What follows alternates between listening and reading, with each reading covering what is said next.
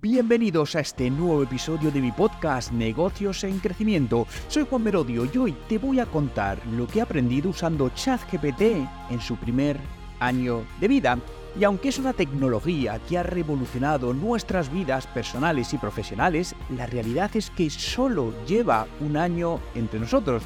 De hecho, el último día de octubre del 2023 fue su primer cumpleaños, por lo que vamos a ver qué es lo que hemos aprendido con esta herramienta y hacia dónde nos va a llevar. Empezamos. OpenAI es la empresa creadora de ChatGPT y anunció el año pasado por estas fechas una primera demostración de su herramienta de inteligencia artificial generativa y en cinco días ya la habían probado más de un millón de personas.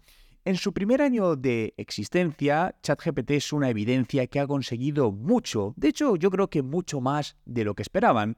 Lo más notable es su nivel de conocimiento, eh, porque hasta ese momento no se había visto nunca en un chatbot de inteligencia artificial que ya existían en el pasado. Lo que pasa es que este fue el que despegó realmente y se ha convertido en un nombre familiar, ¿no? Eh, lo, estamos escuchando en gente cercana, incluso en personajes de la tele que, que lo mencionan.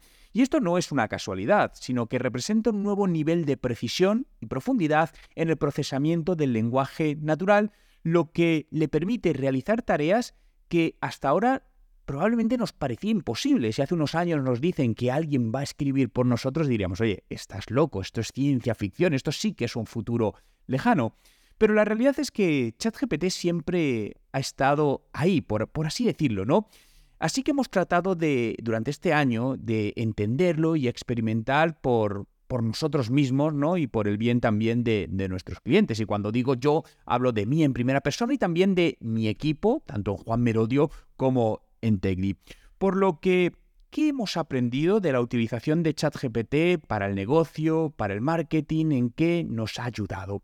Si tuviese que hacer un resumen, diría que ChatGPT nos ha devuelto el tiempo que tanto necesitábamos al encargarse de una parte de nuestro trabajo más tedioso. En primer lugar, podemos decir que ha eliminado esa parte del miedo a la página en blanco. Esto es un, no sé si llamarlo síndrome, pero es algo muy conocido que a todos nos sucede en mayor o menor medida.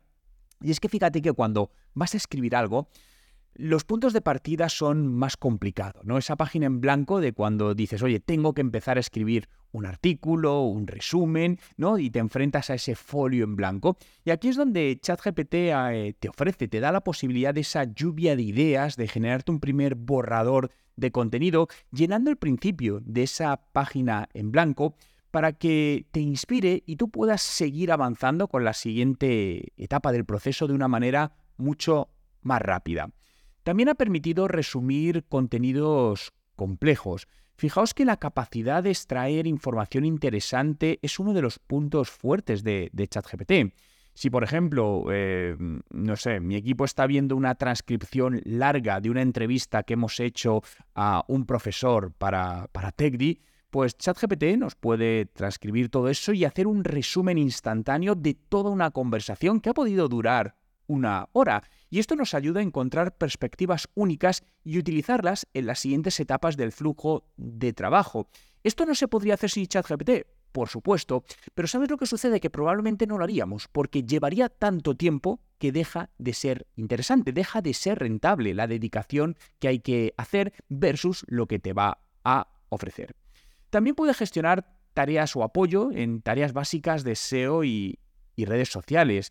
Al final es más fácil para una herramienta como ChatGPT entender los procesos algorítmicos que, lo, que es para los humanos, ¿no?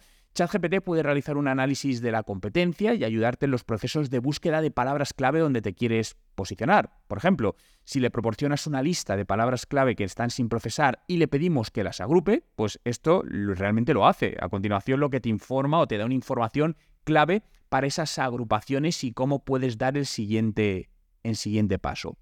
Una pregunta que, está siempre ahí flotante es, oye, ¿sustituirá ChatGPT a los profesionales del marketing? Sinceramente, lo dudo. Aunque nuestro equipo ha encontrado muchos casos exitosos de uso de ChatGPT para el marketing de contenidos, seguimos viendo que se queda corto en algunas áreas y es más como una herramienta de apoyo que una herramienta sustitutiva. Y es que en muchos casos todavía vemos que no acaba de entender cierta relevancia de los contenidos, es decir, tiene dificultades para identificar el contenido relevante. Por ejemplo, no puede identificar las oportunidades de interrelacionar otros contenidos en sitios que serían relevantes en este momento. El otro problema es que los datos de ChatGPT necesitan actualizarse para que el pod proporcione la información más relevante. Eh, y sabemos que, bueno, pues poco a poco ChatGPT ahora mismo está actualizado, si no me equivoco, hasta abril de 2023, pero bueno, ahí tenemos un lapsus de ocho meses que está sin actualizar.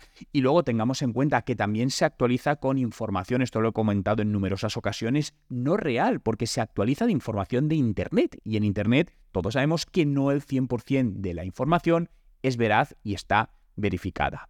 Estas son solo algunas de las muchas reflexiones que hemos ido obteniendo, pero si tuviésemos que sacar una moraleja es que la inteligencia artificial hay que usarla y debemos empezar a ver cómo usarla en nuestro terreno, en función de las necesidades, ¿no? Y esto debe partir por primero identificar tus necesidades a nivel de negocio, a nivel de marketing, a nivel de procesos, a nivel de logística, a nivel de todas las áreas clave de, de tu negocio.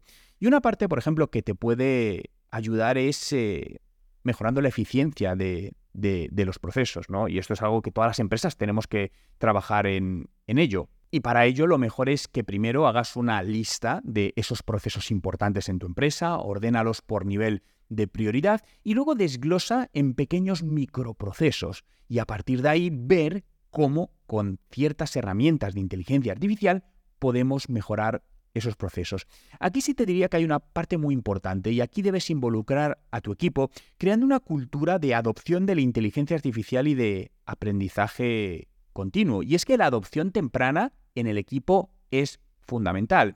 Te recomendaría organizar sesiones con algún experto, buscar algún mentor externo que os ayude a tener esa esa visión un poco apartada de la empresa, que siempre es muy útil, ¿no? Cuando para eso están los consultores, ¿no? Tener esa visión externa del negocio, que muchas veces cuando estamos dentro eh, no la vemos. Fijaos que yo trabajo como consultor para, para, empresas, pero yo tengo consultores para mi empresa, porque hay ciertas cosas que yo desde dentro no veo y necesito esas visiones desde fuera. También toda la parte de aprendizaje continuo, esto es fundamental. Eh, saber qué herramientas existen, cómo funciona o cómo podemos pensar en términos de implantar la IA. Aquí recuerda que en TechDi, nuestro Instituto de Marketing Digital e Inteligencia Artificial para los Negocios, tienes múltiples cursos y másters sobre toda esta parte. Por lo tanto, si visitas nuestra web en techdi.education, tienes el enlace en la descripción, podrás informarte y, y acceder a todos estos cursos. Pero a día de hoy, en este pequeño lapsus de tiempo que llevamos con ChatGPT, que es un, un año, sí nos permite atisbar hacia dónde vamos, hacia cómo la revolución que va a causar esto en positivo, para mí es totalmente positiva. Eh, yo haría, y muchas veces también he visto algunos empresarios que no quieren hablar de inteligencia artificial, y, y me lo han dicho en primera persona, porque tienen miedo a que sus empleados piensen que van a ser despedidos. Y para mí el enfoque debe ser el contrario. Es decir, creo que la inteligencia artificial en sí no va a quitar puestos de trabajo, quien va a quitar puestos de trabajo son las personas que sí aprendan a manejar la inteligencia artificial versus quienes no la saben manejar. Y hablo de todo tipo de puestos, ¿eh? hablo desde puestos que pueden ser más de la parte baja de la pirámide, pero como puestos a nivel de CEOs o directores generales, es decir, un director general que tenga competencias sobre cómo utilizar herramientas de inteligencia artificial, va a ser un mejor director general. Por lo tanto, tendrá más prioridad o será más posiblemente seleccionado versus uno que no lo tenga. Por lo tanto, esta es un poco la mentalidad que creo que debemos adoptar para empezar sin prisa pero sin pausas. Bien, esto no se trata de correr, porque además la inteligencia artificial siempre va a correr más que nosotros. Esto es obvio, van demasiado rápido, pero sí adaptarla a nuestro ritmo y meterla como una parte más del negocio, ¿no? Como incluso te, diría como una persona más, una persona virtual que está ahí para ayudarnos a hacer crecer, a mejorar, a vender más, a mejorar los procesos, en definitiva, hacer que nuestra empresa sea mucho mejor. Si te ha gustado este podcast, eh, suscríbete para que te pueda avisar de las nuevas notificaciones. No olvides valorarlo con 5 estrellas si todavía no lo has hecho, ya sea que me escuches en Apple Podcast, Evox, eh, Spotify o lo estés viendo en YouTube. Y recuerda que en TechDi somos el Instituto de Marketing Digital e Inteligencia Artificial de los Negocios y te formamos online para mejorar tus resultados gracias a nuestra metodología de 15 minutos al día. Visita nuestra web en techdi.education. Mil gracias como siempre por hacer posible este podcast y nos escuchamos en el próximo episodio de Negocios en Crecimiento.